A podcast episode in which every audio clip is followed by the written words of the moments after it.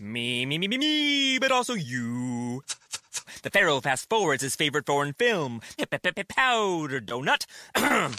okay, what's my line? Uh, the only line I see here on the script is get options based on your budget with the name your price tool from Progressive. Oh man, that's a tongue twister, huh? I'm sorry, I'm gonna need a few more minutes.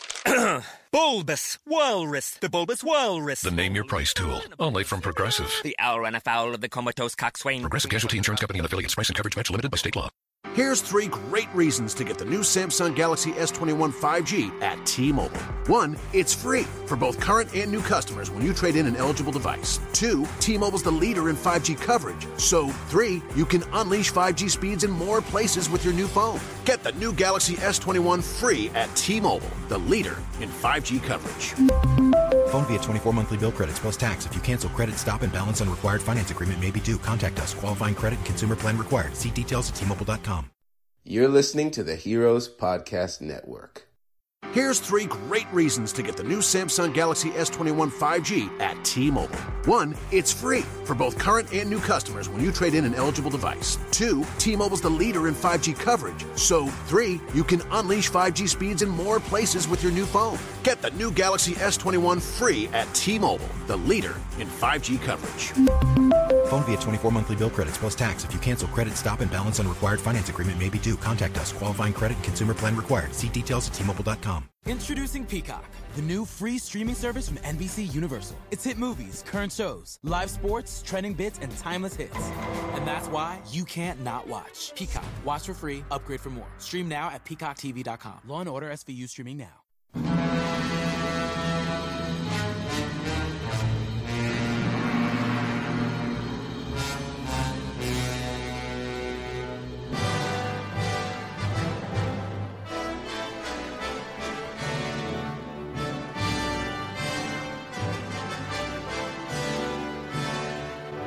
Hello, and welcome to episode 50 of Kaiju Curry House, the fortnightly show that gives you a healthy dose of kaiju goodness every other Monday. I'm Paul Williams here with normal hosts Alex and Joe, and returning special guest Steve Wang. Hello, everyone. How are you today? Hey, good. How are you? Glad to be back. Oh, so, yeah, I'm I'm super, absolutely splendid. So, Steve, we're going to be delving into you today, all, all, all the wondrous things you've done over the years. But before we do, we have to ask the question of Joe, what have Kaiju been up to? Ooh. So I've had a couple of wonderful things. Um, co-host Alex has very kindly conspired with artist Joe DeVito to send me some art, which I will post to our group. It is absolutely gorgeous, and Joe was a wonderful sport. He uh, sketched something for me and just threw it in the makes, and it was just fabulous. It was a lovely surprise, and I'm very thankful for it. I have also, and um, I've been teasing this to co-host Paul. Uh, Alex and I conspired for something that's going to hopefully be ready for his birthday. But I am currently building a graboid, and the model is by Invader Design. You can find them on Twitter or in our group, and it's pretty fun. It's about 30 centimeters or a foot tall, and uh, the tentacles that come out of its maw, you can take those out, and it can be used as a pen holder as well. So it's kind of a fun Hmm. thing. There's a backstory, though, to the whole present buying, isn't there, Joe?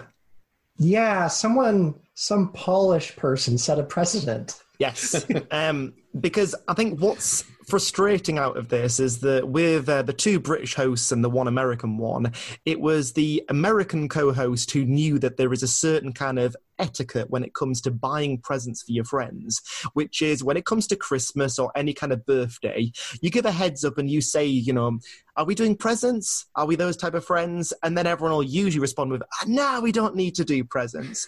However, Paul kind of dropped fairly decent cards upon us first, didn't he, Joe? Like handwritten cards, digitally designed on Moonpig, really good quality cards of personal messages. And he was like, oh, oh, oh, plus DVDs. And then we kind of looked at each other, sent a message, and went, oh, did you get him a present? No, did you? No, we're bad friends. and then since then, the precedent has been set, and I It keeps it keeps escalating. That's the problem. escalated further and further. I commit social faux pas because the last birthday, the two of you got presents for each other and for me, and I didn't get anything. So I was like, eh. But then I recently stayed with Joe in Exeter with his family, which was lovely. And I thought, right, you know what? I'm going to try and get something for a man who has everything. And I thought, okay, I'm going to get in touch with Joe DeVito, with the artist who we recently had on, who is a big man in the world of Kong. And I said, look, from one Joe to another, my Joe is a bit of a weirdo when it comes to Kong. Can the authority on King Kong do some art for him? And he got a limited edition print. And I was very embarrassed when he said, you know what, I'm not going to even charge you for it other than the postage. So I kind of thought, eh. And I said, well, actually, I'll have one for myself, which I was very pleased about. I said, Paul, do you want one? Like a stingy bastard that he is. He said, nah, I'm not that bothered. I don't need one. So, oh, okay, fine. Be the, be the odd one out. Why don't you? Um, so the artwork arrived from Joe DeVito, which I've got here. I'm going to uh, make a lot of noise as I unroll it. And I'm very, very pleased about it. it it's lovely. Um, I mean, yeah, it's it's a fabulous print. So for our listeners, that was um, what was that Kong? It was the Kong King of Skull Island cover, the har- the original Ah, okay. hardcover, and uh, it is that print that Joe so so very kindly um, gifted for me, yeah. and then Alex got one for himself. But it, it was really kind of him, and he was a fabulous guest and great artist and swell guy. Um, Thank you, Joe. So we're very, very pleased about that. Um, but we've been chatting for a while, um, you know, Joe McEntee and myself, about kind of ways that we're going to um, up the game even further for Paul. And as you all know, listeners, Paul is a massive fan of um, of the Tremors franchise because someone has to enjoy those films, uh, all nearly seven of them. Um, I I even remember Steve saying on the last episode, "Tremors seven in sort of this horrified. There it is, and we got a 3D artist to kind of do the bulk of the work, and Joe has been kind of adding bits and pieces, and it's going to be wall mounted, a bit like as if Paul has hunted this beast on one of those vile big game hunts that you get out in South Africa. So it- it's been lovely kind of gifting each other. However, I do feel that we can't go any further in terms of the escalation now. No, no, please stop. We have, we have bills to pay.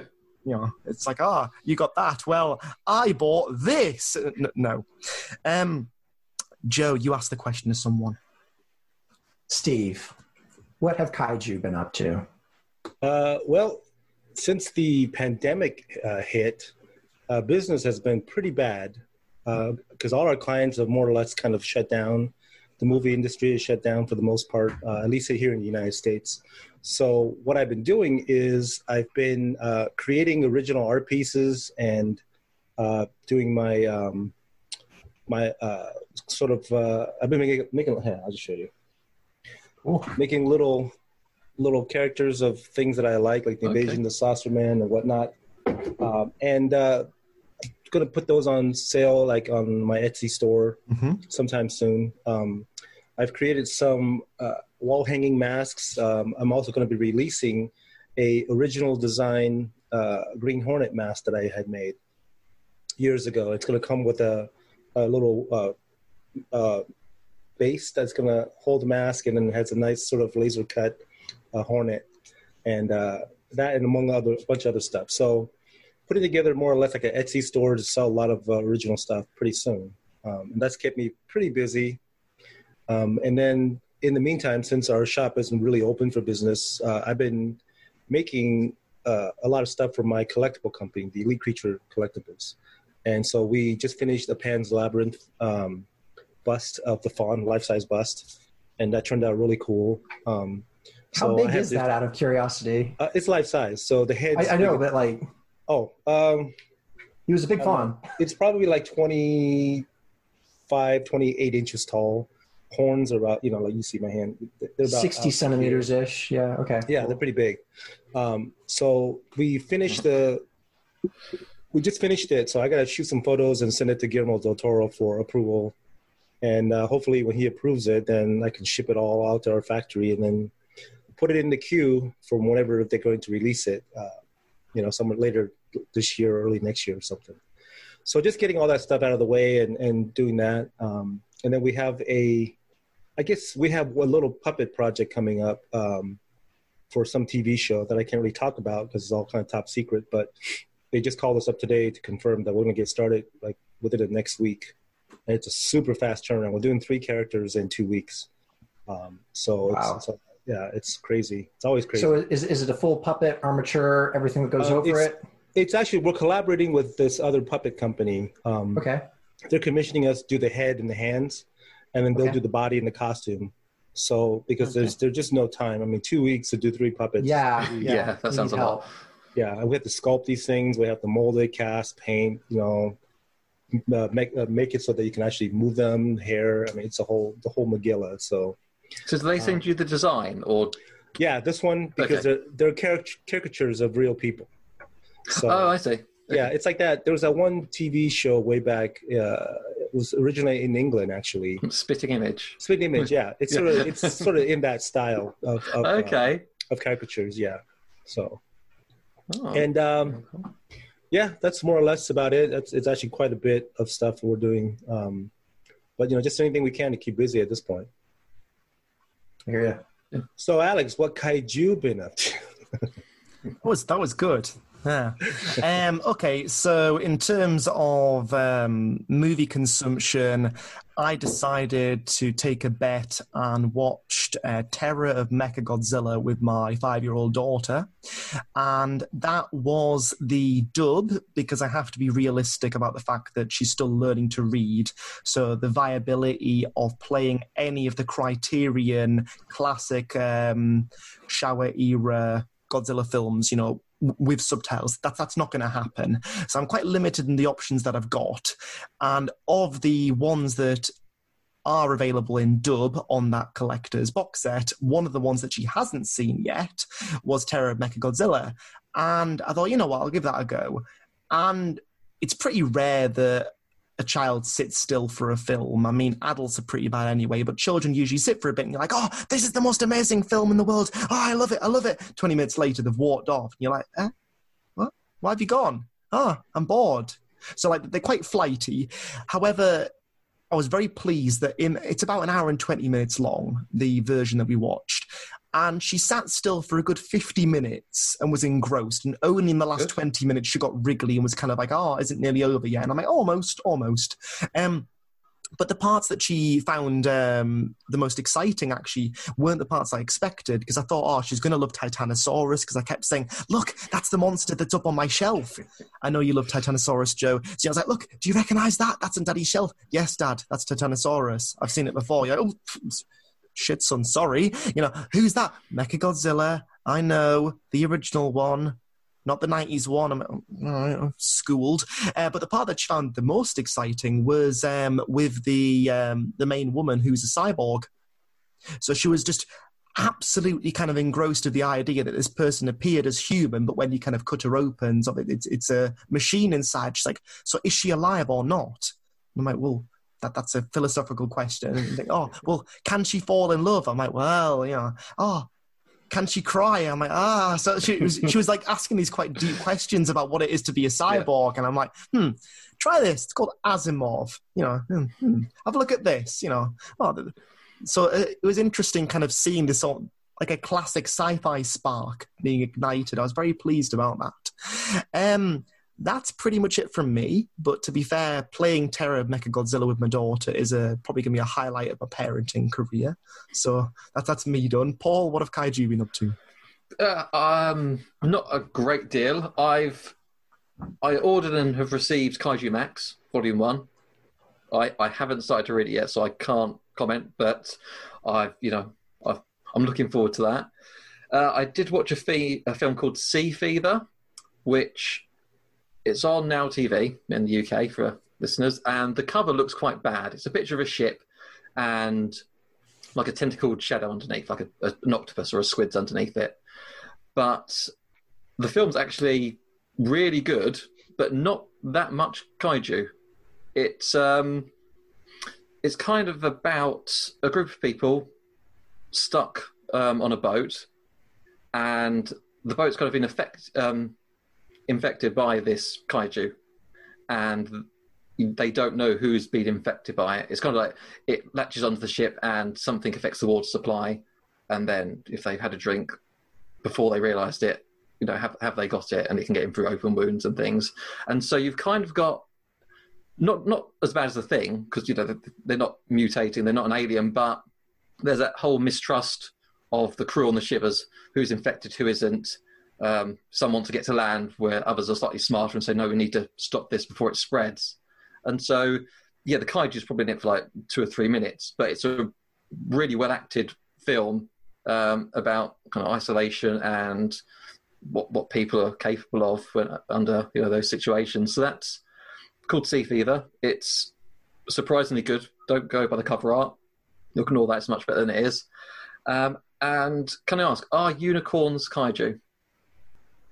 Unicorns are unicorns, dude. They're amazing. Okay, okay. In we that can case, always um, talk about unicorns. Fantastic. Um, so my brother has made a board game. He's literally just got the prototype shipped from China, and uh, it's about unicorns. And I've been playing a lot of that, just um, getting getting um, getting my, getting my head round how how it's meant to work, and it's been it's been a lot of fun. He wants to make a whole YouTube video and Kickstarter and and make it because he, he wants to go like mass produce it. But yeah, it's called Rainbow Valley. It's about unicorns collecting apples, and it's a great yeah great bit of fun that we had as a family. Uh, I, I, I forgot to mention this, uh, but I will, will back up the unicorns being strange beasts. So, at the National Maritime Museum in Falmouth, there is a Monsters of the Deep uh, exhibit going on. It will be going through for a couple years, and it is all about sea monsters.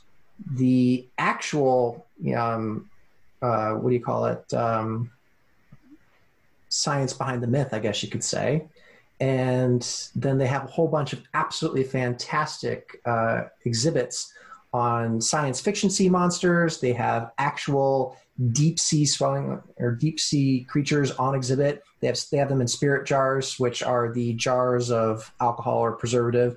They had anglerfish, gulper eels. They had a real coelacanth there, but full circle here. They had a unicorn exhibit with a narwhal horn. So okay, there we are. You were right. You were right there. They had a uh, Ray Harryhausen kraken, probably ten feet away from your unicorn. So allowed. Allowed. Okay, cool. I'm glad you mentioned that because I was chatting to Paul earlier. Um, because I'm currently hosting Paul at my house, which is a nice experience. But uh, I had a gripe, and I'm, I'm rare to kind of grumble about kind of issues with the fandom, but it was a little bit frustrating that in one of the collectors groups for the figure franchise that we get X Plus, there was a rule that's been introduced, which is do not post up Ray Harryhausen X Plus figures because they're not kaiju. And I, I was thinking to myself, oh, for heaven's sake, you know, like does does it really matter at the end of the day? It translates as strange beast. It's a freaking monster. You know, like are we going to say, oh, well, a kraken is not a is not a kaiju, but Godzilla is? It's like okay, I, I get that kaiju has Japanese origins, but then by that kind of logic, you could say, well, the host isn't a kaiju film because the host is a Korean film, not a, a Japanese film. It just kind of gets a little bit uh, pedantic. So Uh, let me let me let me uh, maybe give you my input about that being Asian. Please. Uh, you know, kaiju does translate to strange beasts, and it's kaiju is not ex, it's a, not an exclusive term to the Japanese culture. Uh, any Asian, like Chinese culture too, they call kaiju kaiju's. You know, anything that's a strange beast, we call it kaiju as well. We just pronounce it guaiso, which is the same thing. So That's really cool. Uh, so in in regards to people saying, "Oh, if the Harryhausen monsters is not a kaiju," maybe that's some strange rule that they created. But as far as Asian culture is concerned, if we if we look at like the, the Chinese culture, the Taiwanese culture, you know, when we look at Harryhausen monsters, we would call it a kaiju. So it is a kaiju to us, no matter what what the, the background is. So that's just a little clarification of how it is from the origin of, of the words. It's uh, it's not like an exclusive club that only uh, that only applies to Japanese monsters.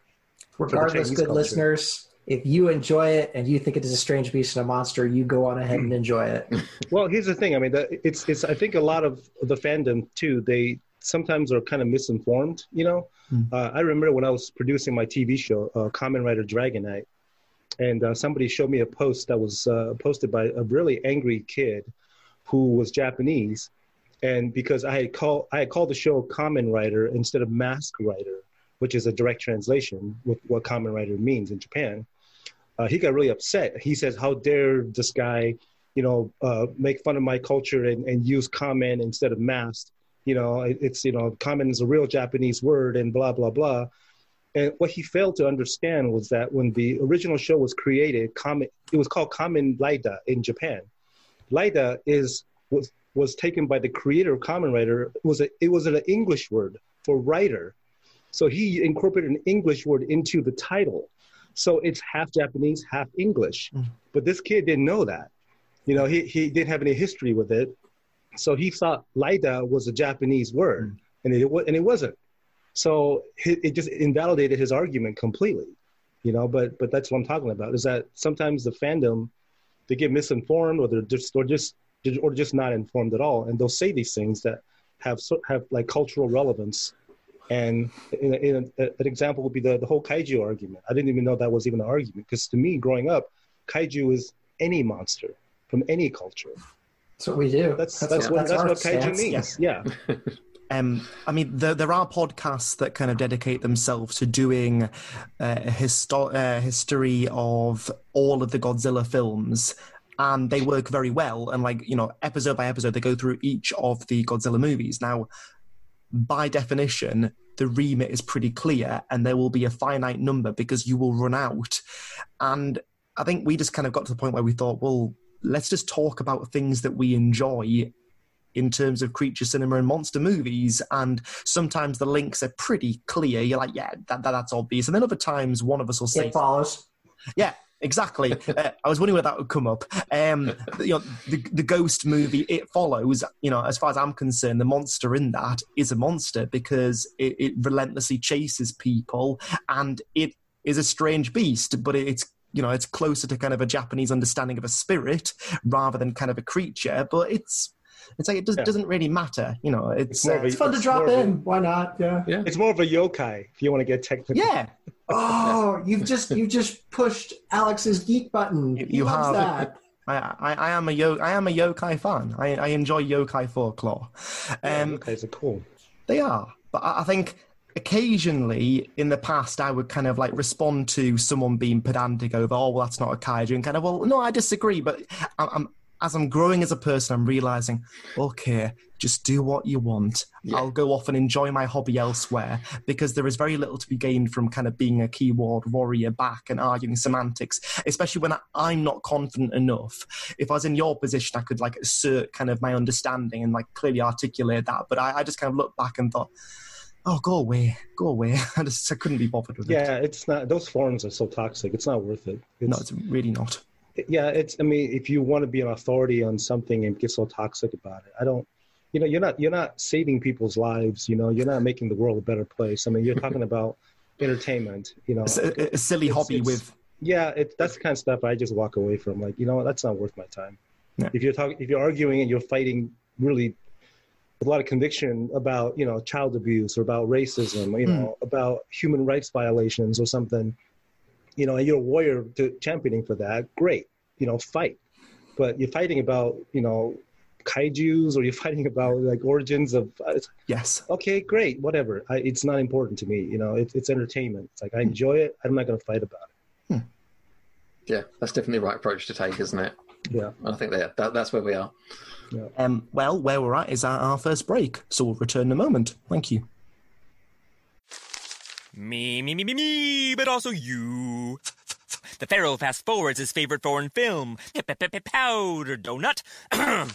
okay, what's my line? Uh, the only line I see here on the script is get options based on your budget with the name your price tool from Progressive. Oh man, that's a tongue twister, huh? I'm sorry, I'm gonna need a few more minutes. bulbous Walrus, the Bulbous Walrus. The Name Your Price tool. Only from Progressive. The owl ran afoul of the comatose coxswain. Progressive Casualty Insurance Company and affiliates. Price and coverage match limited by state law. Introducing Peacock, the new free streaming service from NBC Universal. It's hit movies, current shows, live sports, trending bits, and timeless hits. And that's why you can't not watch. Peacock. Watch for free, upgrade for more. Stream now at peacocktv.com. Law and Order SVU streaming now. And welcome back to the second part of Kaiju Curry House. My name is Alex. I'm joined by Joe, Paul, and our very good friend, Mr. Steve Wang. How is everyone doing? Good. Grand. Absolutely fantastic. Wonderful. Well, thank you so much, Steve, for joining us this evening. Um, Joe has had the idea that we're going to be talking about some aspects of special effects within the movies, and we're going to pick out a few of our favourite scenes from films. They don't necessarily have to be monster related, but just kind of films that you think, you know what, that is a great scene. And then where were we going to go with that, Joe? What was the idea? Are we just going to talk just, about, wow, this is a great idea, or this is a yeah. great scene? Yeah. So we were we were talking before the episode about the brilliant marriage of computer generated and live action effects and or the use of blending things. And it's that realism that you know like there is something there and then you can cut to another scene and it's a totally different effect. But in your mind it was real or you completely lock i mean you completely had that suspension of disbelief. The effect was that good. It was just like you were in the movie. So i just want to like cherry pick like maybe three different you know like scenes from different films that we all really enjoy that gave us those moments. And they can't be creature feature related, they can just be whatever. But you know, I think that it's a really fantastic opportunity because we have a brilliant special effects artist with us tonight. So, um, well, I'll just right off the bat, um, um, there's so many I think that are really amazing over the years. Um, you had mentioned earlier about you know John Carpenter's The Thing, which was revolutionary. I mean, that was that was an amazing uh, film with effects that no one had ever seen before. Um, and that was done by Rob Bottin. He also did The Howling, which I thought when you first saw Eddie Quist transform for the first time, that was pretty mind blowing as well. I remember seeing that for the first time in the drive in back in 82. I think that's when it came out. Uh, and that was mind blowing. Uh, the Howling has proper werewolves too. Let me yeah, just say that was a like, badass. That's still one of my favorite. They films. are amazing. Yeah. yeah. Um, another film comes to mind is uh, Dragon Slayer. Uh, I remember seeing the movie, and you know, back when I was a teenager, watching that movie, it was so boring. I thought, and, and everyone was just waiting for the dragon. And when that dragon first showed up, you were not disappointed. Uh, I remember sitting there, and I just got goose, goosebumps. I was like, "Holy crap!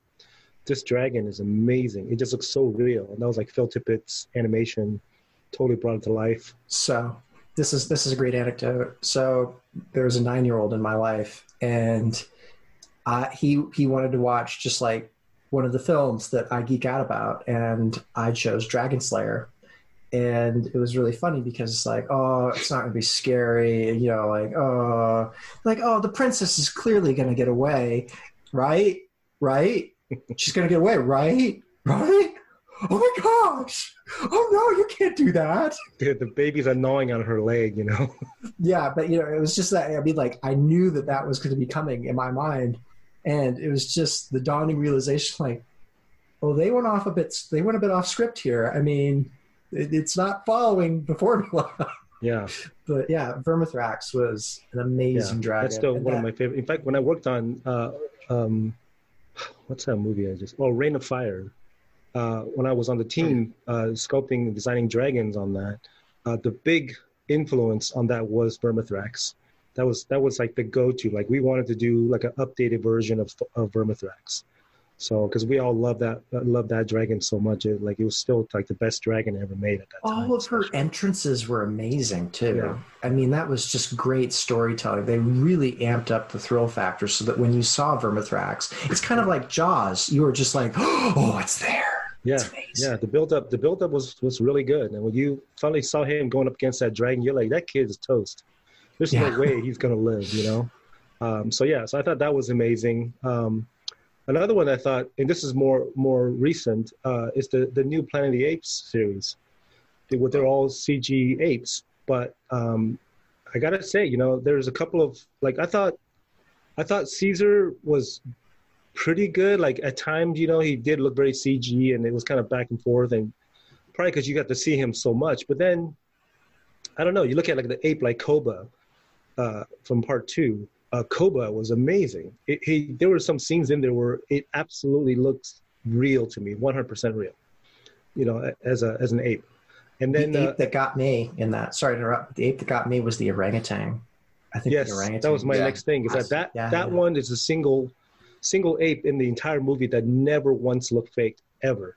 Every single shot that thing was in, it was was 100% real. So and I was blown away by that. I thought, wow, this is like really well done. This is, you know, if all CG looked like this, no one, no one would complain because you know how much real can you get, you know, beyond real, right? So part of it is the. Was, oh, sorry. Oh, yeah, so that, so, anyway, that, that that was a big thing for me in terms of you know a big CG leap forward. I remember watching a. Uh, back i mean when dvds initially came out one of the huge things was special features. We take this for granted now but initially when dvds came out and you got the special features menu you were like oh this is amazing. I, cast commentary? How it was made? This is great. But and this is this is going to sound like a stretch but i'm going to come back. So shrek. So i was watching the i was watching the making of for shrek on a dvd and it was really interesting because Fiona, when they did the CGI effects for her, she was too real. And part of that was the basic texturing of her skin, but it was the hair that was really too much. So they actually had to make like make a concerted effort to de-realize Fiona. And I think that hair special effects have come such a long way. So Peter Jackson's King Kong, one of the things I love about that Kong is all the stuff that's just in his hair. And you know, you don't get that with any other King Kong. I mean, like here's an animal that like it's always living in the jungle, it's rolling around, doing what have you. And if you watch, like, say, a National Geographic special on gorillas, they've got stuff in their hair. Mm-hmm. But in King Kong, you know, Peter Jackson's King Kong, he's got all like he's got like bits of leaves and it's matted and all this. It just looks really lovely and it's real. It's fantastic. That's interesting. Yeah. You should mention that because I've never noticed that. But I guess part of what really sells something is that it's so natural you don't question. Yeah, I feel exactly. if we're, if we're talking about um, King Kong and kind of the believability of the apes, we, it would be a disservice if we didn't mention Terry Notary because in uh, Rampage, for example, Jason Liles, who I've had on as a guest, he was uh, tutored by Terry Notary, and Terry Notary played Rocket in the Planet of the Apes movies. He also was involved in the Tim Burton uh, Planet of the Apes movie, which I know isn't to everyone's taste, but the reason why I mention him is because he was the stunt coordinator for the Planet of the Apes movies. And when he's worked with um, actors who are portraying apes, he's trained them in moving like a quadruped. That's the key thing. And there's been a lot of kind of activity on Instagram from people like Alan Maxon, who's one of our guests we've had on before, Jason Liles, similarly Richard Dorton. You see them with kind of these canes that they've got in their hands. And it's because they're working on the beach, crawling on all fours. And it's all Terry Notary's tuition. It's kind of, he, he literally has devised workouts where he's getting people to move more like apes. And it's just just it's absolutely stunning the work that he's done. So I felt like I had to give a shout out to him. Yeah, well, Terry, Terry's yeah. amazing. So is Richard. Richard Dorton's amazing too. He's he's a lovely um, bloke. Yeah, uh, very cool. very very humble. Like mm-hmm. very very understated individual. It was like he is literally an everyman. yes, he's done it all. Just listening to all the things that he's done and just like very very calm about it and just mm-hmm. you know, like doesn't suffer fools, d- d- doesn't like idiots, and I respect that. It's kind of oh, if you're going to be a weirdo about the games that I've played and kind of try and school me on what more you know about it, I'm not particularly interested. And I quite like that. In the similar way we're talking about films of yourself, it's that he's not particularly interested or who can out nerd on how many you know minutiae you can pick out from a film. Just oh, I've been in some games. Yeah, I love them. It's been good fun. I, I quite like that. Um, my film that I was going to pick out was The Invasion of the Body Snatchers from 1978 because there, so there are so many moments in that film, and I and the one that sticks out for me is when um, spoilers when uh, when Brooke Adams' face just kind of breaks away because uh, Donald Sutherland, you know, is a phenomenal hero, and for me that film is just brilliant because the entire cast are knock out the park. They they are all brilliant actors in that. And you've got Jeff Goldblum, you know, very young Jeff Goldblum in his 20s. Uh, you've got Leonard Nimoy being a bit of a bastard and a really likable bastard, though he's fantastic in it. And Brooke Adams looking absolutely stunning and just a brilliant, brilliant counterpart to Donald Sutherland. And then in that kind of last sort of 20 minutes, real tragic scene where Donald Sutherland and Brooke Adams kiss and then he kind of wanders off to try and you know find what's going on. He returns to her, and her face just kind of rots away. But the special effects on that scene, coupled with the moment when they're in the garden, they're all taking a nap, and then they come out of the pods, and I, I love the kind of I, I don't know how they do it, but the way how that uncanny valley effect on these pod people that are coming out they almost look like the main cast but not quite. And when they kind of start making that noise and reaching with the web across their mouth it just uh, i think for a film that is what you know 40 years old i think it's absolutely fantastic. It is fantastic. That was my yeah, especially that scene with the with the guy the dog with the human yes. head Yes, it, oh it's ridiculous, gosh, but yes. it's so good. It was shocking. is. Actually, I saw that as a kid. It was shocking. It was Yeah. like, Oh, yeah. Mm. Yes, so that, that that was the one for me, and then the other one that I picked out um, was actually a John Carpenter film. It was Big Trouble in Little China. It was the it, it was the eyeball monster with the the Guardian, and I know that it's a very zany film.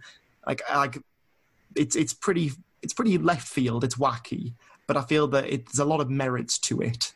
And for me, it's I think I think that kind of when they go down into the sewers, I think I think it's wonderful. I think it's it's just it's so bonkers, but the eyeball monster is kind of a standout for me.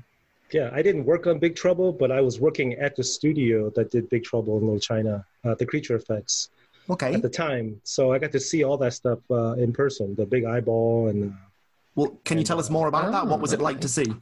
Um, well, I didn't know anything about the movie. I just knew that John Carpenter was doing it, and it was supposed to be like his take on a, you know, like a, a, a Asian fantasy kind Mm. of, you know, monster movie. And at that time, I was really into Hong Kong action films, and there was a, a film that came out uh, prior to that called Zu Warrior of the Magic Mountain back in '83. I think it came out, and it was directed by Tsui Hark, and it was it was touted as the first Hong Kong special effects movie, and and it was quite crazy, quite amazing actually, especially for its time. Like you know, you can see all the seams now; it's a bit old, but the ideas that were behind that was pretty brilliant. So I thought, okay, this is kind of like you know John Carpenter's take on that type of film. Um, my friend Screaming Mad George, uh, whom I met on the project at Boss Films, was the guy that uh, was painting the, the the eyeball creature. Mm. I'm not sure who designed it. I know the I know the big one was sculpted by J- uh, Jim Kagel, another Hollywood uh, sculptor friend of mine, and um, and then I got to see you know like the big statues that they made, uh, the the what they call the the the Thai looking warrior Yes. things. Uh, I got to see the um, the wild man in it, you know the big crazy hairy guy, and Yeah, then yeah. George, Screaming Mad George made the, the sewer creature, which is this big fish thing with long arms that came out of the It's only in it for a couple of seconds. yeah, it's- just literally a few seconds. And I thought, wow, all that work for literally a few Yeah. seconds, not knowing that that was going to be my career path as well. That was going to spend months and months building stuff, and you'll see it for literally two seconds. Hmm. Um, so yeah, it was it was interesting. I didn't I didn't know anything about the movie when I was at that studio. I got to see everything, and then when the movie came out, I was like, oh, okay, yeah, it makes sense. Do you rate the film? I was not a huge fan of it. Um, Mm-hmm. I thought uh, I thought I like Kurt Russell. I always like Kurt Russell. He's just a like just a great character actor, you know. Yes. Um, and I thought his his uh, his friendship with um, is it Wang, the other guy, the the Yeah. Asian guy. I will check. I think it's uh, yeah. Anyway, I saw I've seen that guy in Little Tokyo all the time when I go shopping there. I see him shopping there all the time. Um, uh, Dennis Dun, that's his name. Hmm. Um, yeah. So I thought I thought they had an interesting relationship. Uh, a curious curious thing was. It, before the film came out, there was all these articles about the film, you know, and, and about Dennis Dun talking about, oh, you know, he's not a sidekick, but he's a he's an equal to Kurt Russell. That's his character. That's how the, it's written and whatnot. And ultimately, when I watched the film, I thought, no, he's just a sidekick. Like they really didn't. They tried to sell it as something different, but they didn't treat him as a equal. They treated him more like a sidekick still. And yet, when Kurt Russell is kind of fighting the bad guys, he's quite lackluster and he kind of like sort of runs into a room and does that Han Solo kind of, oh, it's full of people, I better turn around, then shuts the doors. And then when his when his sidekick kind of sort of stands up to them, actually, he's a complete badass. Yeah. He just kind of floors them. So Yeah, but that yeah that that was that was the running in joke. Uh, I've Mm. I've seen that in other other films like uh, like like Green Hornet. You know, maybe not as silly, but it's basically Kato's the guy that comes in and kicks ass and and Yeah. Well, we all know why. I mean, like, who was Kato? I mean, yeah, goes without saying. So yeah, so yeah, that was a running joke. It's like you know the the badass hero actually doesn't really do the work. It's it's his, his sidekick that does it Hmm. all. Um, we but- see you, Batman. We Hmm? know. yeah, yeah, yeah. yeah. So it was fun. You know, I, I know a lot of the uh, uh, actors in that. You know, like uh, James Liu. He, you know, he's a friend of mine. Uh, Al Leong is a friend of mine. You know, so it was kind of it was kind of fun to watch them in all these movies and stuff. Every so often, I'll go to a movie theater and I'll watch something or on Netflix, and I'll see somebody I know in in, in a movie. So it's kind of it's fun. That sounds cool. Someone else take the attention for a moment on terms of films that they've enjoyed. All right, Oh Paul, well, come on. I mean, I'm, well, I, I was trying to think Tell of us about films- Tremors. Come on. Uh, I, don't, think I can give Tremors a shout out for being so believable because the premise is a bit wacky. Um, You I said, shout well, no, out- stop for a second because I referenced the eyeball monster in Big Trouble. Yes, you Trouble. did. You did. There was nothing about Big Trouble that made me go, "Oh yeah, I could totally see that happening." No, no, no. Did not? No, Oh, no. okay. Invasion Body Snatchers is frightening because actually there's a bit of it that I think, you know what, like, yeah, That could happen. Yeah. yeah, Yeah, in the Big Trou- beginning with the plant and everything, it starts out so subtle. Hmm. it just makes you wonder. But It- But Big Trouble in Little China, I picked it out because the effects of the eyeball monster are brilliant, not believable. I just don't want any listeners thinking, okay. does Alex believe in eyeball monsters in the sewer? Of a, you know, dodgy racial stereotype Chinatown. I, I don't want people kind of getting a bad impression of me here. So no, go on, Paul, keep talking. It's okay, Okay. Alex. We know you secretly believe that eyeball. Uh, thank you, Steve. Um, I mean, as a kid growing up, I, I, you know, believed in the. I don't know, believed that like Ray Harryhausen films were believable to me. You know, seeing the skeletons fight because it was so well timed. The the sword clashes and things were just like, wow, that's amazing. Um, but I would actually like to shout out to a full CGI film, um, Final Fantasy Spirits Within, which I think was done in the late '90s, and that was like the first great movie. First film I remember that was like they're throwing all their money into making a realistic looking CGI film, and it was so impressive at the time. I don't, I haven't seen it in years. I don't know how it's aged, but at the time, I, I had to double take a lot of the characters because they looked, they looked real. Yeah, and that Yeah, they- cool they look creatures a- it. they look a little dated now compared to what they're doing, but it, Yeah. I remember seeing it when it first came out, and it, it, it was definitely revolutionary. It was, I mean, and that's that must, must be at least twenty years old now, I think, Yeah, and that was it's- it's lot. stunning. I mean, I, I watched um, Terminator: Dark Fate the other day, and there were bits where it where you could tell it was CGI, and it kind of take you out took you out of a bit. But I suppose that film being fully CGI, the characters and the monsters, it really just blended well. Yeah, it was fantastic. yeah, I know it got a lot of hate, but I really enjoyed it at the time. I I thought, it was, enjoyed it. I, I thought it was a really good story. I mean, the whole idea of those spirits, you know, the, Yeah. the, the, the remnants. I like of how you can see the spirits once they've Yeah. gone through the energy. You know, like Yeah. it- it's kind of like like when you, when they pass through like whatever the future civilization is using. Like I think they use a similar energy, but like when they pass through that, it makes them glow. I was like, oh man, that's great. That's a nice touch. Mhm. Yeah, I, I- I really like. Oh, I really okay. like. I'm that. glad there's a lot of love for this film because yeah, Yeah. I remember just it getting bashed, and I, I don't think it did well critically, but it was. Yeah, I, I was stunning. surprised by that because I, I thought it was a very interesting movie and, and it was certainly entertaining and it, and the, the CG especially for its time was was amazing. You know. Yeah, it strikes me as the type of film where it's from a franchise that any film is probably doomed to fail because people are so kind of protective of the game franchise because Final Fantasy games have done so well. Yeah. And a mm-hmm. film to be made kind of it is doomed to fail in terms of the you know, a director will have an idea and go, right, I'm going to do this. And the people who love the games will go, but that, that's not what I like about Final Fantasy. So a bit Yeah. like, say, if there was a Zelda movie, that kind of thing. It's that, like, lots of people are going to go, well, that, that, that, that's not what I like about it. So in a sense, there'll always be demographics within kind of the, the hobby that kind of go, no, it's rubbish. And then unfortunately, because people are vocal now, I mean, even more so than when uh, Spirit Within came Yeah, out, yeah. people will kind of, before things even release, go, this is trash. You know, like, Yeah. Which it's, is just it's a it's a It's it's, a a, tough tough place to be because you know when I was doing my TV show Kamen Rider, you know that I, that was a show I watched as a when I was a kid growing up, and I loved that show, Hmm. and uh, and all the shows you know uh, subsequent that came from all seasons that came from that. So getting a chance to to make an American version to to sort of reboot it was was a dream come true for me. And I remember uh, at the very beginning of it, I had met one of the old time producers of the show from Japan. He came by to visit the set, and I was talking to him about the show. And I told him, yeah, I just want to make something that you know that I really resonate with when I was a kid. You know, and for the fans, I really love Kamen Rider.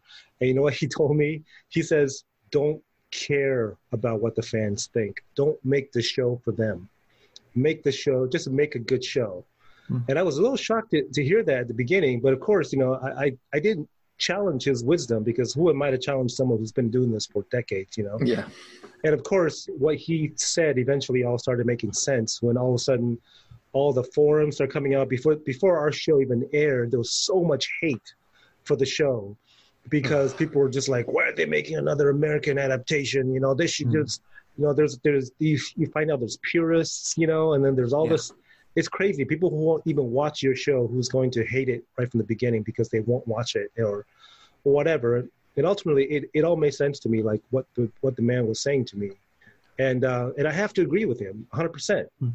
Because you think about what's happening with Star Wars, right? I, I, I just heard this term literally like last week, the fandom menace and, and it's yeah, and it's basically that's so on point. Yeah, that's so and, on point. And, and, I guess that's like that's fans that hate Star Wars.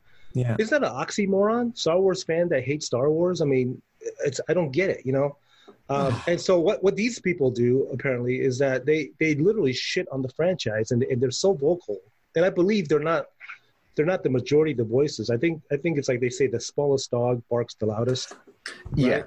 Yes, and absolutely. and so, and what I find that's really dangerous with what's going on right now with the Star Wars fandom is that they realize that they have so much vocal power behind what they say because they're the ones spewing so much hate, and somehow Disney is falling into it, and so they're saying, oh, so we have we can actually control the Star Wars franchise by telling them to make what we want to see, and that's dangerous because I hate to say it, but if those fans are so good at making Star Wars movies, they should not be fans. They should be making Star Wars movies, but they're not, right? So what's happening is that they're telling Disney, you know, we don't we don't like this, we don't like that. You got to make a movie more like this, more like that, and they're starting to to control the creativity of Star Wars. Now imagine telling George Lucas this, "Hey, you got to make Star Wars the way I like it, not the way you want to make it."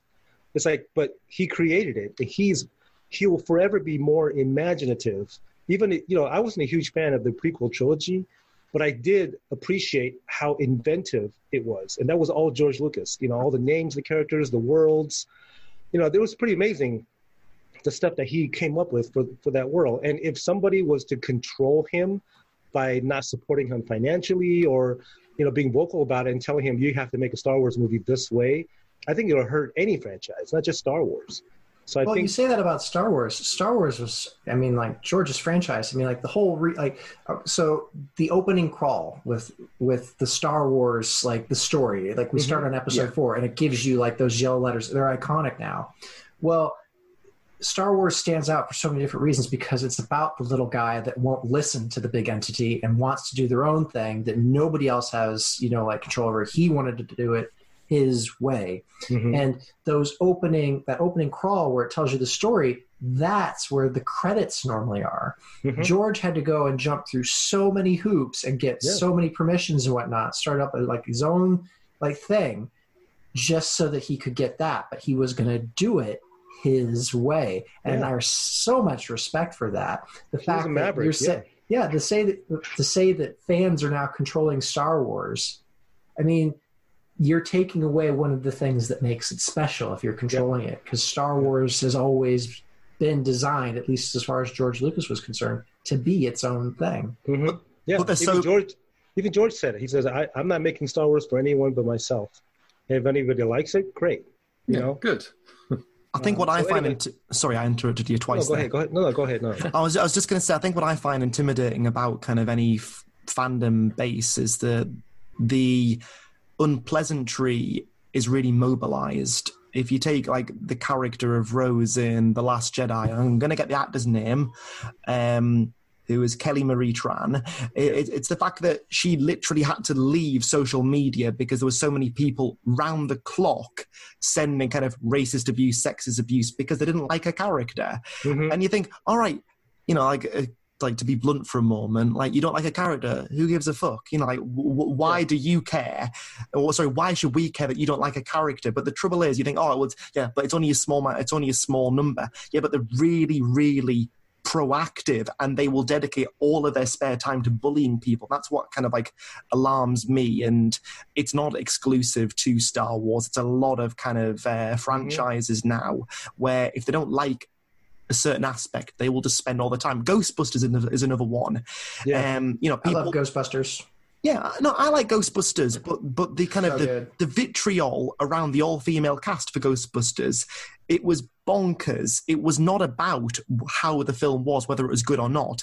It was about it being all female, and they again, they were uh, to use the word, they were mobilized because they spent all their time talking about why it was rubbish, and ultimately, people then listen and go, oh, well, maybe it might be not good. Maybe I shouldn't go and see it, and then kind of it has an impact. Yeah, that was that was ridiculous. I really enjoyed the, the Ghostbusters with the all female cast, you know. But yeah, but for me, you know, I I guess I just don't understand what the big deal with Ghostbusters is. You know, I, I saw it when it first came out in theaters, and you know, if you know, do you know what the truth about Ghostbusters is? If anybody wants to know, who are such hardcore fans, Ghostbusters is a ripoff of a '70s TV show called The Ghostbusters, back in uh, with Bob Burns and and with um, uh, Forrest Tucker and a, another actor uh, named uh, I'm blanking right now. But I grew up watching that show in the 70s. It was a Saturday morning TV show.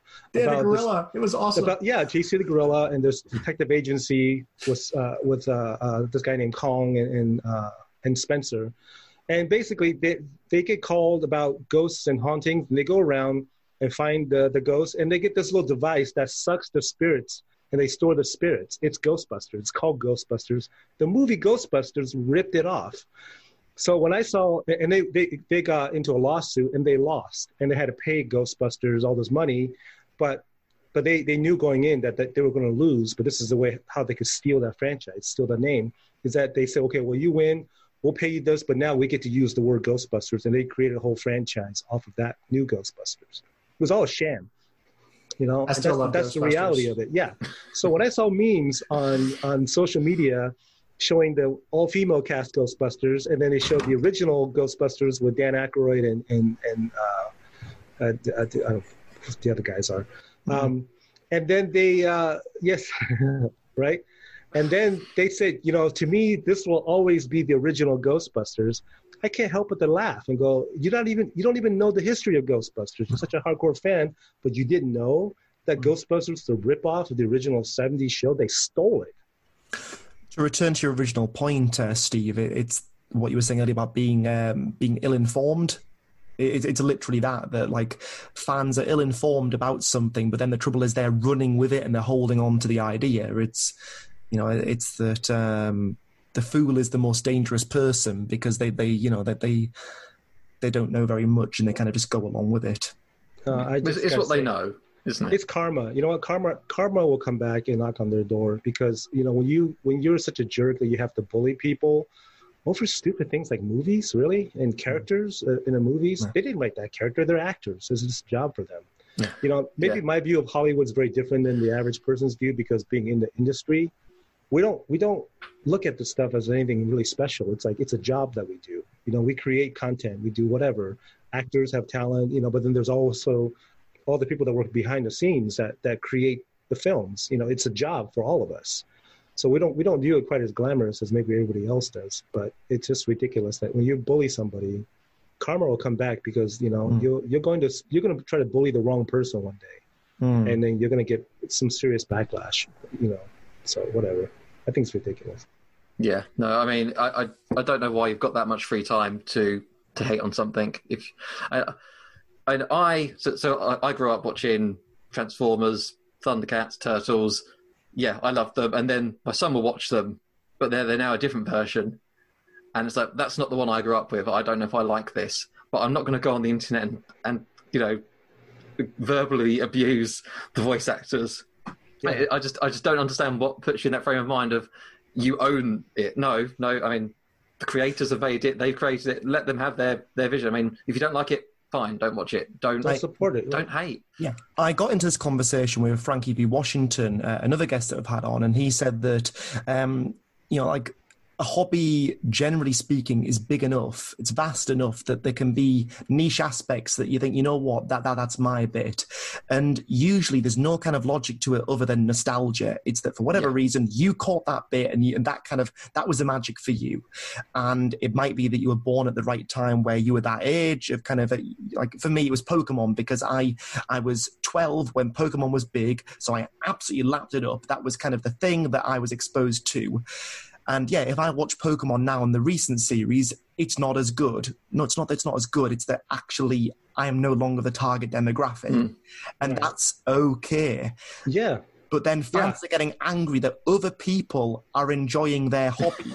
That's where it gets really silly. That's- yeah, it's just really I'm sad. really, isn't I'm it? really curious if if these same people can go back and watch the original show now as an adult, they Mhm. feel the same way. Because I'll tell you what, for me personally, like I have all these shows that I watched as a kid that I love.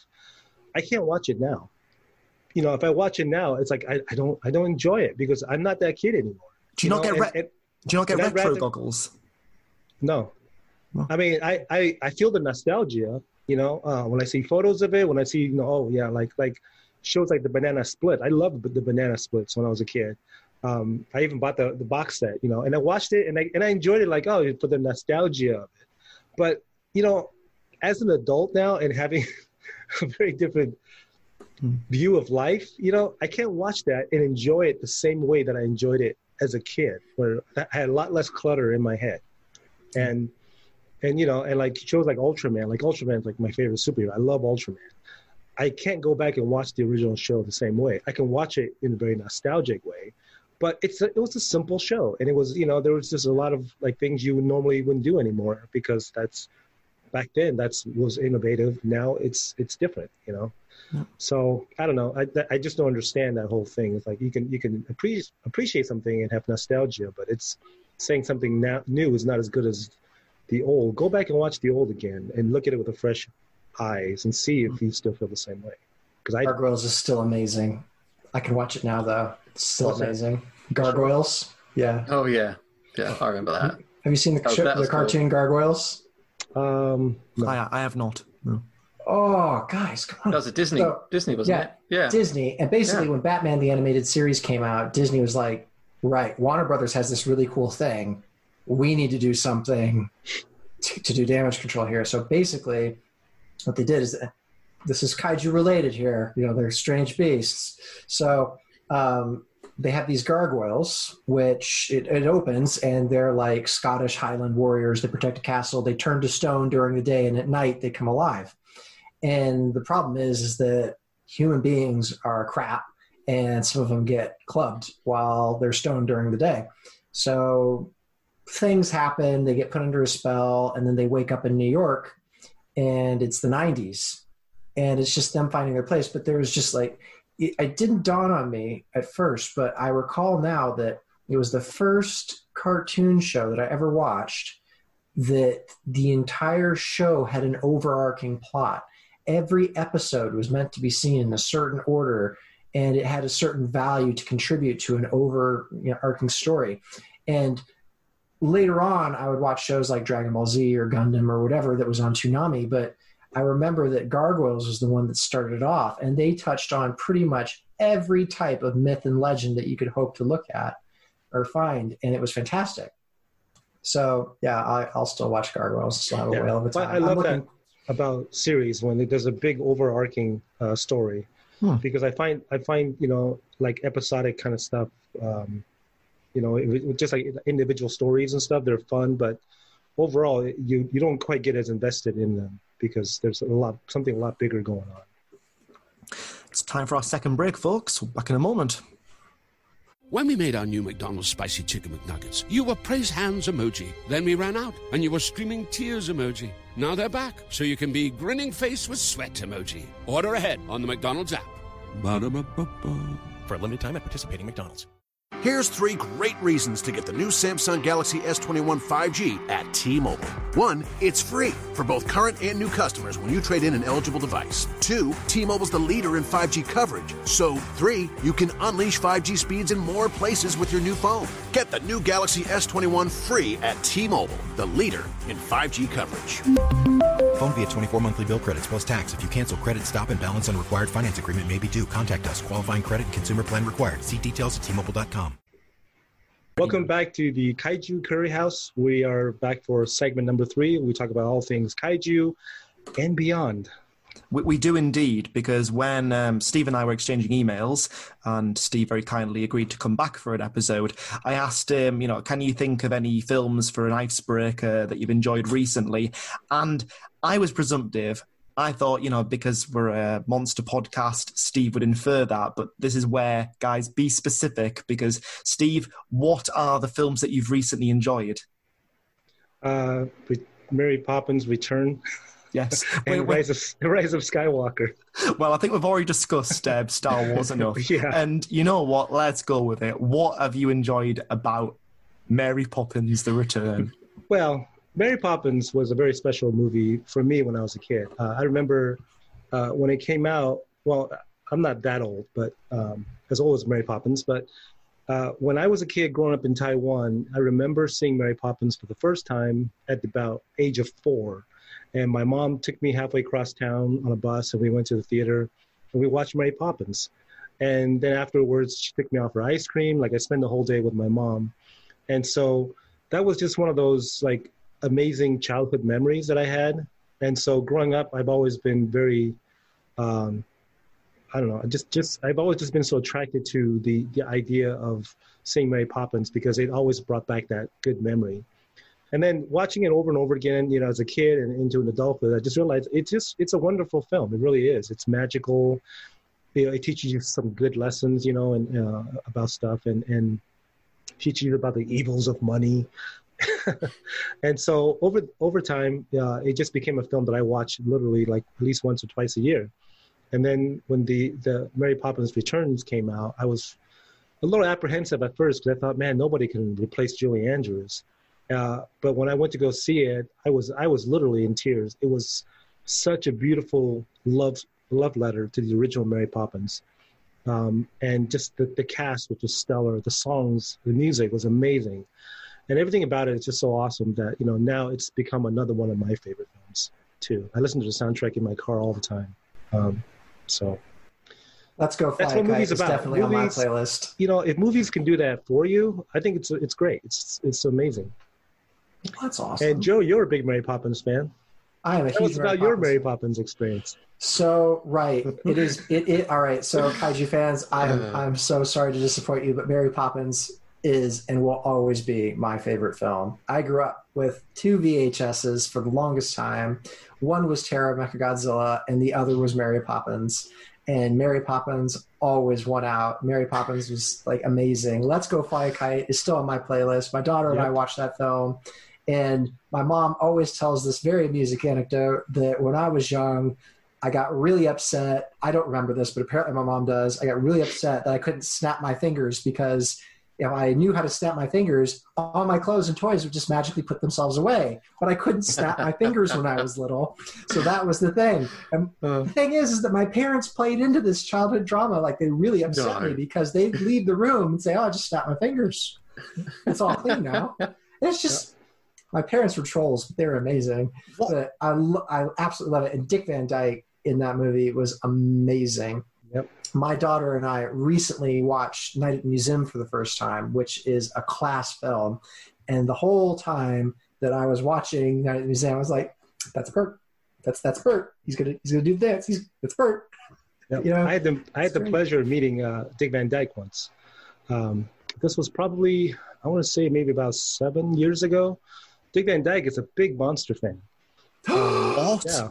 Oh, we need him on the show. We need Yeah. him on the show. Big oh my monster, gosh. monster special effects Halloween Halloween fan, and uh, he he learns like how to do Photoshop and, and I think he's trying to do ZBrush and stuff like that. He's a huge monster fan. So wow. uh, a friend of mine was telling me that one of his friends would go around Halloween time and set up his front yard because he wants to do all these like animatronic creatures and all this stuff, you know, in his front yard for the kids every year. And it's quite a production.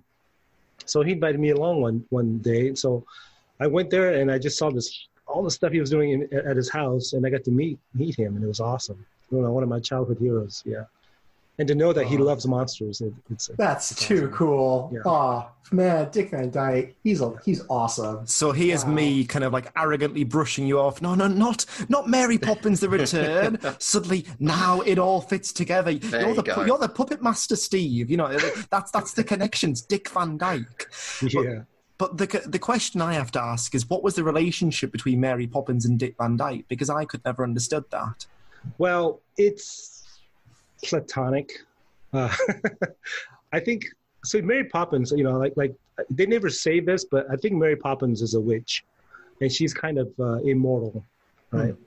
And so all the kids growing up, uh, like Bert, you know, and then uh, all the other generations down, they they kind of all know of Mary Poppins. So I think they're just kind of there, like to facilitate, to help. They they know what Mary Poppins' mission is. Whenever she shows up, kids are in trouble. They need saving, right? Especially uh, the the parents. Like Mary Poppins wasn't about saving the kids; there was, about saving the parents through the kids, right? That's always the sort of the the, the through line, the theme of of the of the movies.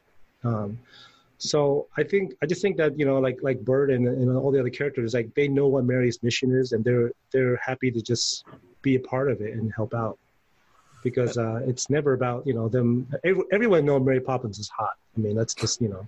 Yeah. But no one no one dare cross that line with Mary Poppins.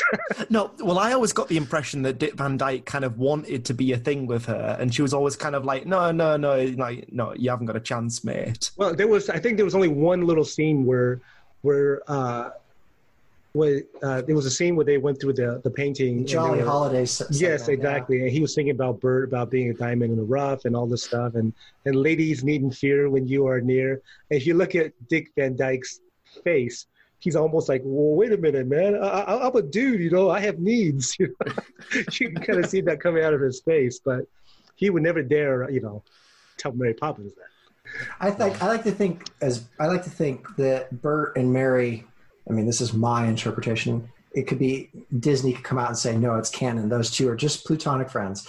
But I like to think in my own little world that Bert is another another. I, I, I would like to think that Bert and Mary are two entities that take a form and like this is their way of coming down to earth and like helping people so i like to think of bert as another like immortal like being and he knows mary from like all these things that they've done all in the past. And of course there probably may be a history there or a friendship or something deeper or whatever it is that they do.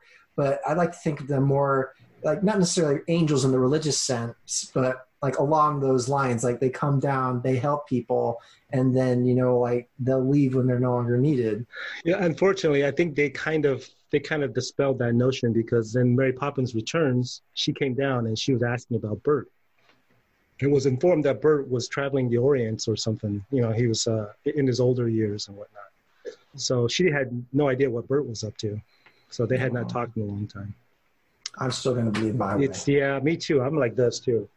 yeah i love bert dick van dyke Yeah, amazing dude Bert's amazing I'm, I'm stunned. I'm, I'm and then a giant monster, and then a giant monster comes in and destroys Cherry Cherry Tree Lane. Yeah. Oh yeah, yeah. gorgo I, I think the actually the closing message of Mary Poppins is wonderful. I love the idea that effectively, you know, the dad's been fired, and you know, when you're watching that as a kid, you don't really quite make the link because you don't understand the importance of you know employment and prospects. But effectively, the dad has been fired, and he doesn't care. And that the family are happy together, and that, that, that there's a wonderful message there, and that Mary Poppins leaves at that point, and kind of her work is done because they are kind of reunited and they're cohesive again. I think it's very, very positive. Yeah, it's it's very smart how they approach Mary Poppins because I think they they explored that quite a bit in the um, the movie Saving Mr. Banks with Tom Hanks. You know, where where uh, the the movie wasn't you know where where uh, Walt Disney thought the movie was about the kids, and and it wasn't. The movie was really about saving the father, and you know. And then so that's really that's also the theme for Mary Poppins Returns. It's always about about the parents when Mary Poppins came back and says, you know, I'm here to save the Banks children, and the little kids are like, what us? And she said, oh yeah, you too. You know, it, that that's so telling of that. You know, it's a little wink to the audience that knows what Mm. the stories are really about. I don't know how we're going to kind of like raise the bar from Mary Poppins because I feel like we've, we've peaked so well for this episode. But Joe, what were some of the films the films that you'd picked out? Oh yeah, we're we're coming back. To, all right, so Yeah, yeah, yeah. the special effects films, like the moments that wowed me for special effects. So I'm going to be a bit cliche because so much has been said about this film and its special effects. But young Joe was truly floored by Jurassic Park. Now, my favorite like little scene of realism, like the thing that just ticks a box for me in that entire movie, it, it's during the Tyrannosaurus Rex attack scene um, with the Ford Explorers and you know torrential downpour, all of that. It's not long after the lawyer gets eaten, um, and you know Malcolm or not Malcolm, but Grant's there trying to get the Lex out from underneath the Explorer, mm-hmm. and you know he's just moving on to Tim, and then it just kind of like pans away, does a cut, and you see you know like Lex screams, or and then the Tyrannosaurus you see like what's she's screaming at is the Tyrannosaurus Rex's foot coming down in the mud, and that foot is amazing. So why is it amazing? You can see like the muscles tensing in it. You can see like the materials that they use. The toes are splaying outward.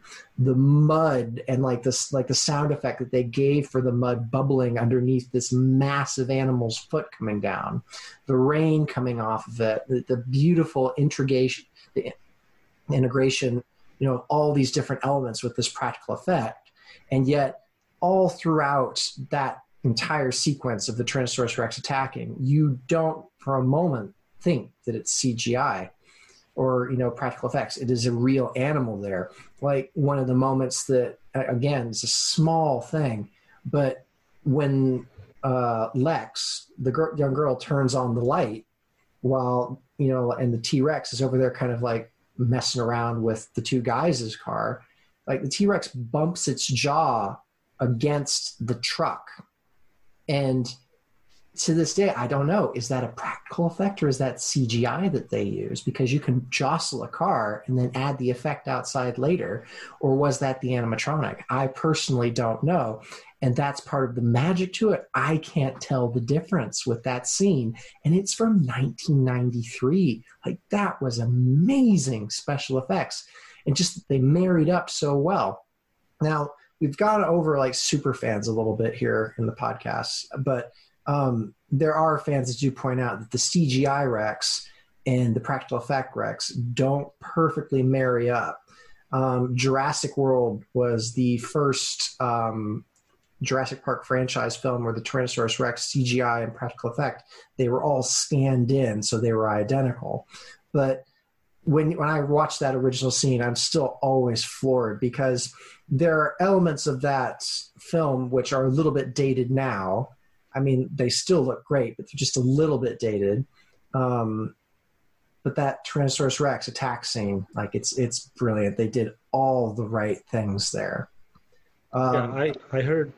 Sorry, I didn't to interrupt. I, I heard. I don't. I can't confirm what the exact number of shots are, but a while ago I heard that that sequence, uh, there was about 30 CG shots in the entire sequence, which is actually not a lot compared No. to how much the practical was actually used. And I believe most of it, when you see it, if you didn't see the full creature, that was all practical, which is quite an amazing amount of, of uh, shots.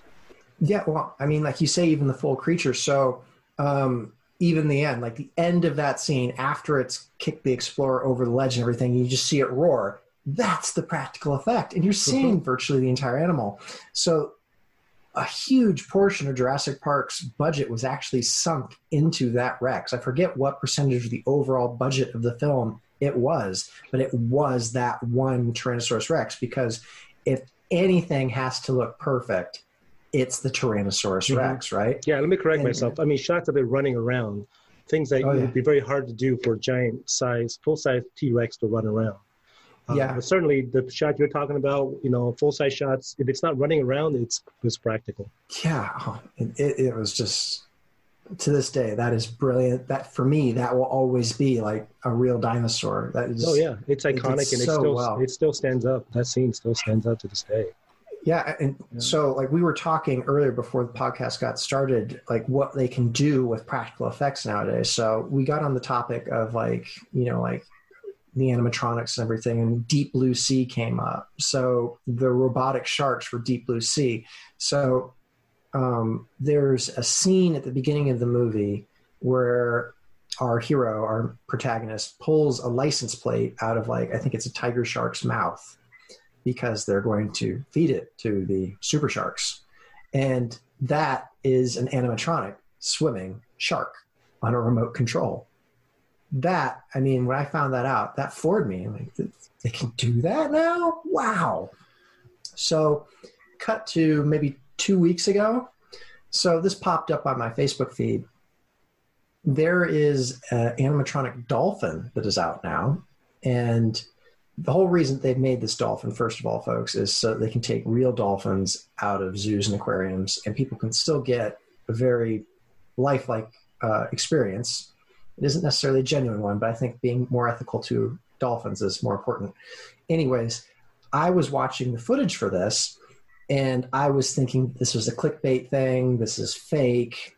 This is a real dolphin, and blah turns out Joe was wrong. They spent $26 million making a fake dolphin, and it's so real. It fooled me. And I had to watch this video several times and fact check it. So, this dolphin, like for instance, it's swimming around in a pool. It is swimming around in like a gymnasium type pool, like an outdoor, like public swimming pool. It's not where you would put a dolphin. That went over my head the first time the next thing that I had to look back and just like these these subtle things that make it not real.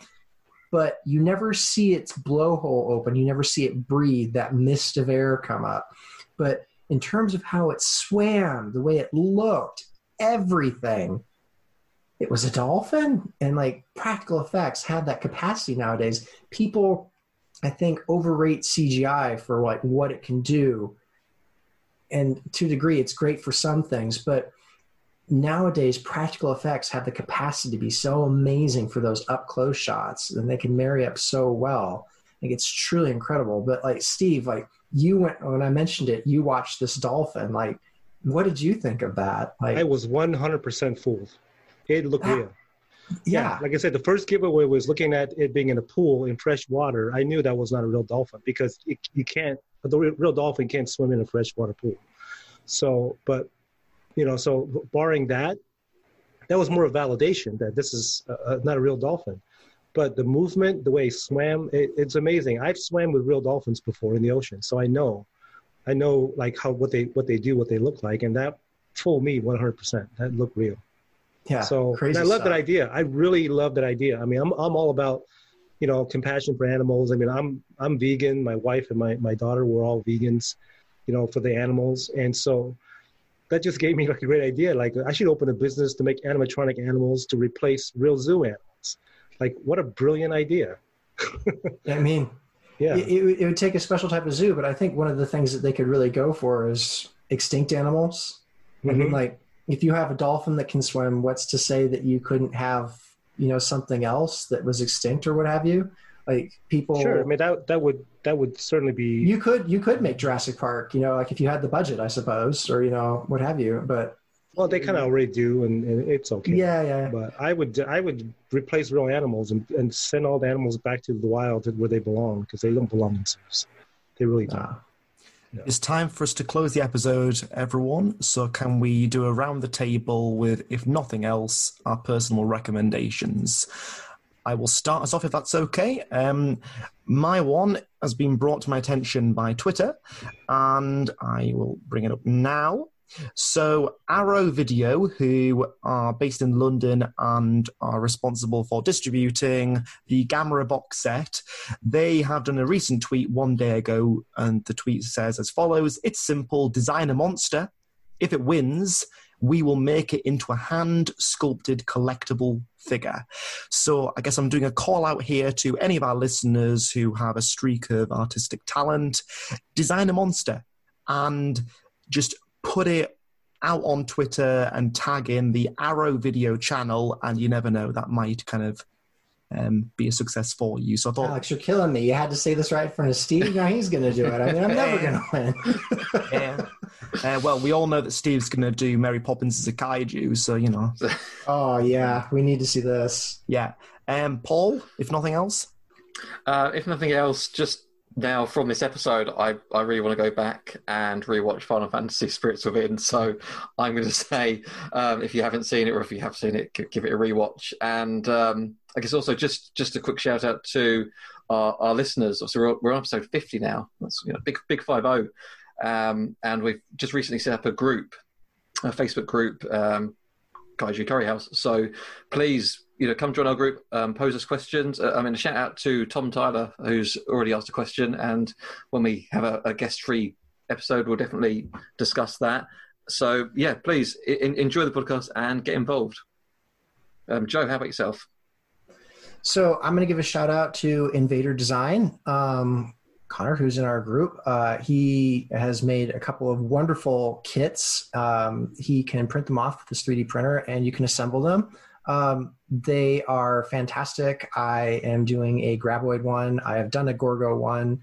And I think right now he's posting on his Twitter under Invader Design um, of a Ray Harryhausen Kraken that he's been putting together, which looks fantastic.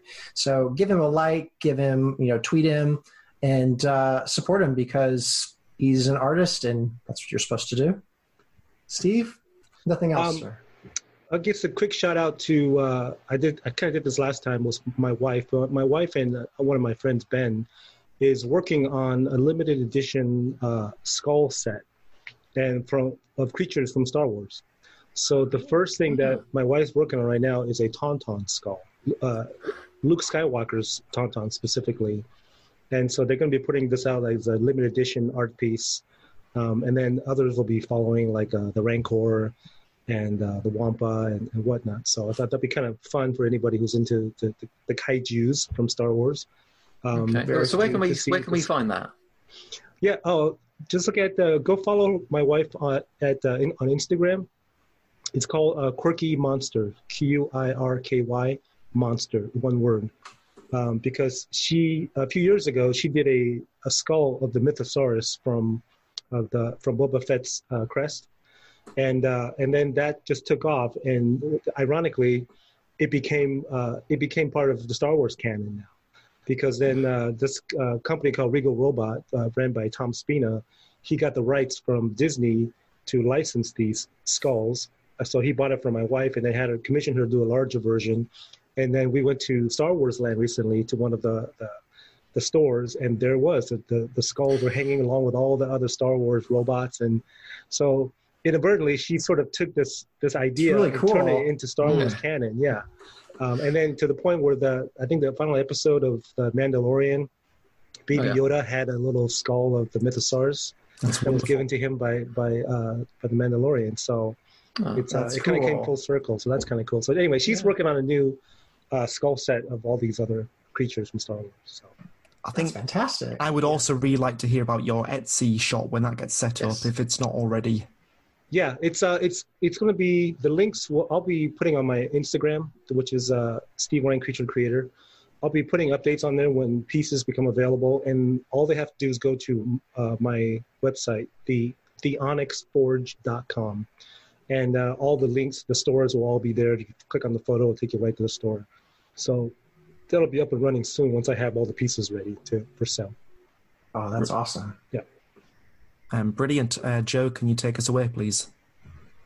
Folks, thank you for listening to episode 50 of Kaiju Curry House. If you like this episode, please let us know. We are uh, on Twitter, we are on Facebook, we have a web page.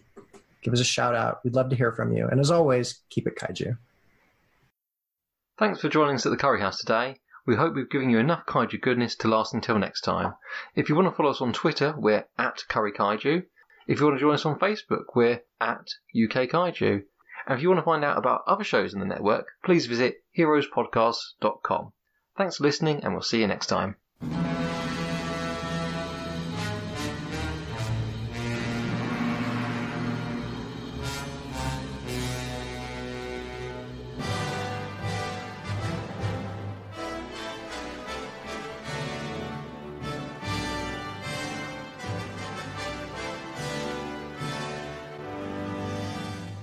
We're gonna talk Bill and Ted, can we go like, I'm Joe McAtee, and you can be like, I'm Alex Wainwright, I'm Paul Williams. Together we are. Sorry. Uh, yes, you can do that. You can, you can do that, young man. it's amazing. You give you give permission for us to do that. Uh, you can do whatever you want. I mean, this is you know, it's a free country. Steve's just sitting there like, right, let's have a look. You guys can. Um, but yeah, we can talk about we can talk about Bill and Ted. Um, what what we did on that project. Do you want me to talk about it now? Me, me, me, me, me, but also you. The Pharaoh fast forwards his favorite foreign film, Powder Donut. okay, what's my line? Uh, the only line I see here on the script is get options based on your budget with the name your price tool from Progressive. Oh man, that's a tongue twister, huh? I'm sorry, I'm gonna need a few more minutes. bulbous Walrus, the Bulbous Walrus. The Name Your Price tool, only from Progressive. The owl ran afoul of the comatose coxswain. Progressive Casualty Insurance Company and affiliates. Price and coverage match limited by state law. Folding a fitted sheet, programming the thermostat, matching your socks, finding something good on TV. Why are simple things sometimes so complicated? Thankfully, with Auto Owners Insurance, getting the right coverage for your home doesn't have to be one of them. Auto Owners works with independent agents who live in your community and answer when you call. So you can get back to more important things, like finding that missing sock. That's simple human sense. Ask your independent agent if auto owners make sense for you.